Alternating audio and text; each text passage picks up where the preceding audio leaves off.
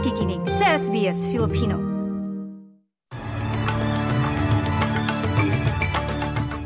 Sa ulo ng mga balita ngayong ikadalawamputpito ng Oktubre taong 2023. Ilang Israeli na bihag ng Hamas nasawi umano dahil sa mga airstrike ng Israel. Mass shooting sa Maine, United States, kumitil ng 22 katao. At Philippine Women's Football Team na Filipinas, wagi sa unang laban nito sa 2023 AFC Tournament.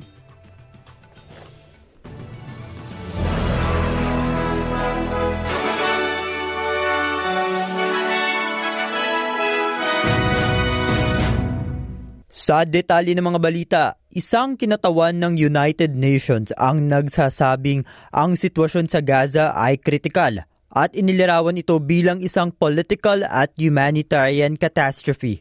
Sa isang panayam sa SBS Italian, sinabi ni UN Special Rapporteur Francesco Albanese na labis na kakulangan sa pagkain at medikal na kagamitan ang nararanasan ng Gaza at maraming residente ang nawala ang tahanan dahil sa kaguluhan na walang mapuntahan habang binobomba ng Israel ang Gaza Strip.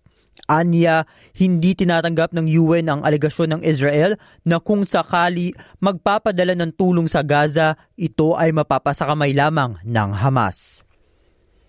Israel has no evidence to say that, and the other thing is that the aid would come under UN supervision the aid is extremely needed. So uh, the UN have guaranteed that they would supervise anything that enters, and so far just a dozen trucks have have come in, but um, this is a drop in the ocean.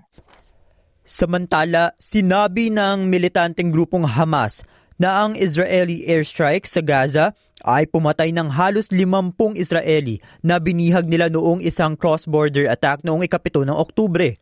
Ang aligasyon na hindi pa na-verify ay inilabas sa isang pahayag sa Telegraph Channel. Ang mga atake ng Hamas noong ikapito ng Oktubre sa Israel ay nagresulta sa pagkamatay ng higit sa isang libo at apat na raang katao at 224 naman ang bilang ng dinakip ng mga miyembro ng Hamas. Sa ibang balita, magpupulong ang mga workplace health and safety minister ngayong araw upang alamin kung dapat bang ipagbawal ang engineered stone benchtops upang maiwasan ang pagkakaroon ng mga manggagawa na mapanganib na kondisyon sa baga o lung complications.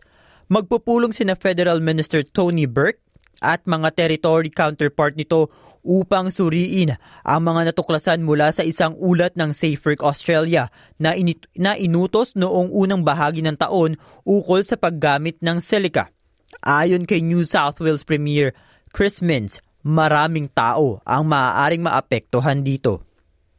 I acknowledge it's a big problem. Uh, working on that engineered stone for, in particular, construction workers is a massive issue for respiratory, long-term respiratory illnesses, and the number of people who could potentially be affected is is very, very high. We're not talking single digits in terms of percentages, but um, a, large number of people that work in that industry could be permanently affected.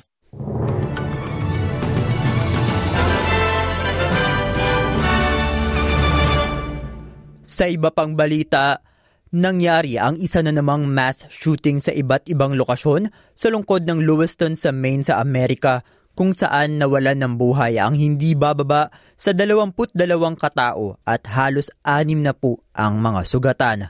Ginamit ng lokal na pulisya ang social media upang kilalanin ang person of interest na si Robert Card na apat na pung taong gulang at inirekomendang ito ay mapanganib na individual. Para sa balitang sports naman po, wagi ang Philippine Women's Football Team na Filipinas sa unang laban nito sa AFC Women's Olympic Qualifying Tournament sa Perth Rectangular Stadium nitong Huwebes kontra Chinese Taipei sa score na 4-1. Pinangunahan ni Serena Bolden, Katrina Gillo at Chandler McDaniel ang laban. Bago ang AFC, matatanda ang nagkaroon ng historic run ang koponan sa una nitong Women's World Cup appearance. umaasang madadala ng Pilipinas ang momentum sa laban nila kontra Matildas ng Australia sa linggo.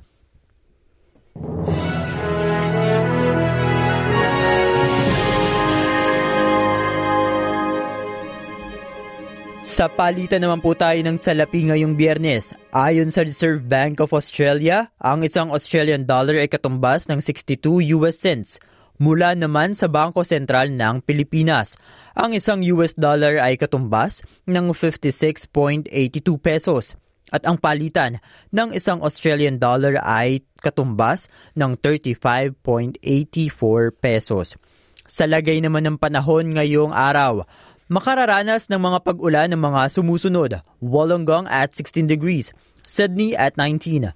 Gayon din sa Newcastle at 19 degrees. Brisbane sa temperaturang 20 degrees. Bahagyang maulap naman sa Hobart at 17, pati na rin sa Canberra at 18. Magiging maaraw naman ang biyernes sa mga sumusunod.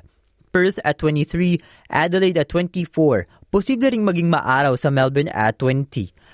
Canberra sa temperaturang 18 degrees, Cairns at 32, Darwin sa temperaturang 37 degrees. At iyan ang mga balita sa araw na ito. Ako po si Martin Tuanyo para sa SBS Filipino. Nice yung bang makinig na iba pang kwento na tulad ito? Makinig sa Apple Podcast, Google Podcast, Spotify o sa iba pang podcast apps.